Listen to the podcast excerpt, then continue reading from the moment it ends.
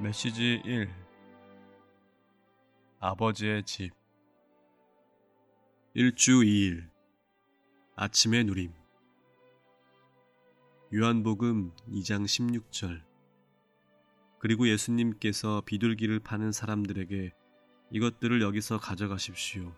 나의 아버지의 집을 장사하는 집으로 만들지 마십시오. 라고 말씀하시니 14장 2절 나의 아버지 집에는 거할 곳이 많습니다. 그렇지 않다면 내가 이미 여러분에게 말해 주었을 것입니다. 내가 가서 여러분을 위하여 한 곳을 예비하겠습니다.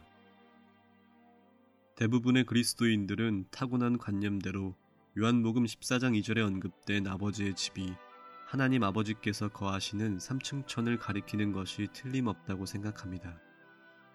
그러나 우리는 타고난 관념대로 성경을 해석하지 말아야 합니다. 그보다 우리는 성경으로 성경을 해석해야 합니다. 반드시 우리는 성경에 따라 성경으로 성경을 이해해야 합니다. 나의 아버지의 집이란 표현은 요한복음에서 두 번 쓰였습니다. 이 표현은 2장 16절에서 처음 사용되었는데 여기에서 나의 아버지의 집은 분명히 이 땅에 있는 하나님의 거처인 성전을 가리킵니다.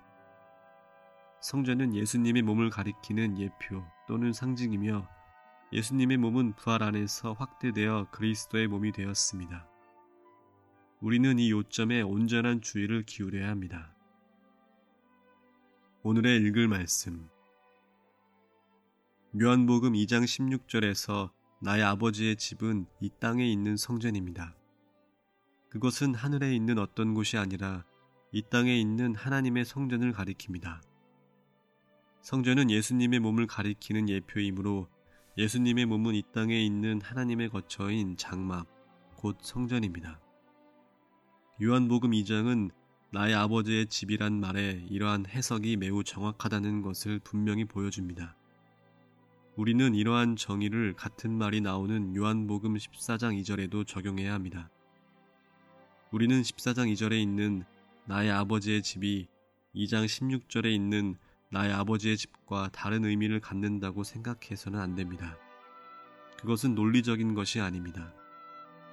동일한 복음서에서 나의 아버지의 집이라는 표현이 두 번째 사용될 때 그 의미는 그 표현이 첫 번째 사용될 때의 의미와 똑같은 것임에 틀림없습니다.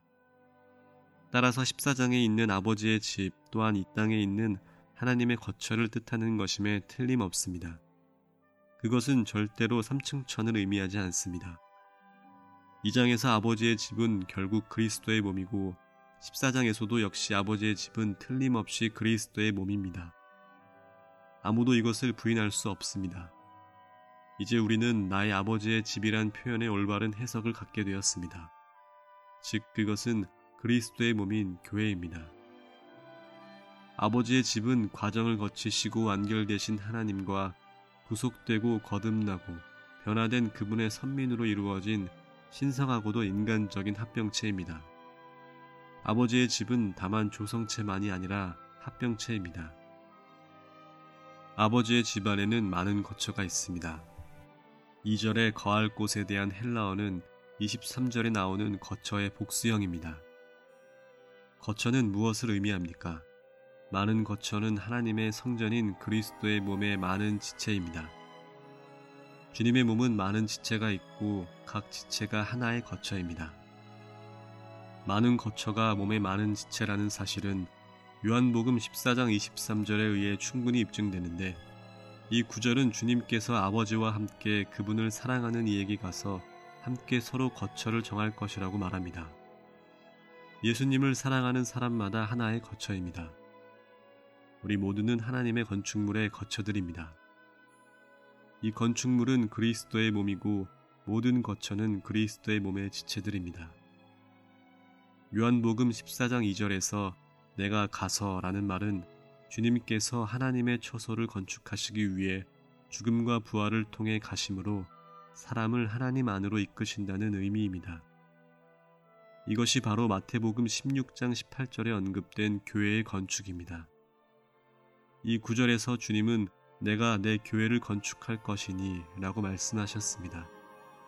여기 요한복음 14장 2절에서 주님은 내가 가서 여러분을 위하여 한 곳을 예비하겠습니다. 라고 말씀하십니다.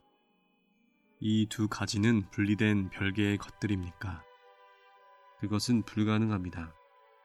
주님은 오직 하나의 일만 갖고 계십니다. 주님은 하늘에 가셔서 그곳에 우리를 위한 처소를 예비하시고 동시에 땅에 교회를 건축하시지 않습니다.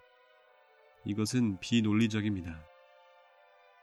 내가 가서 여러분을 위하여 한 곳을 예비하겠습니다. 라는 말씀은 우리가 하나님 안으로 들어갈 수 있도록 주님께서 한 곳을 예비하시고 구속을 성취하시며 길을 여시고 입지를 세우실 것임을 의미합니다.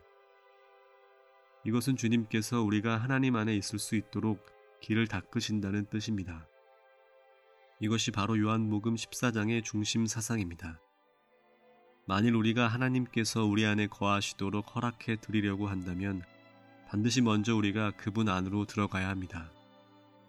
만일 우리가 그분 안으로 들어가지 않는다면 그분은 우리 안으로 들어오지 않으실 것입니다.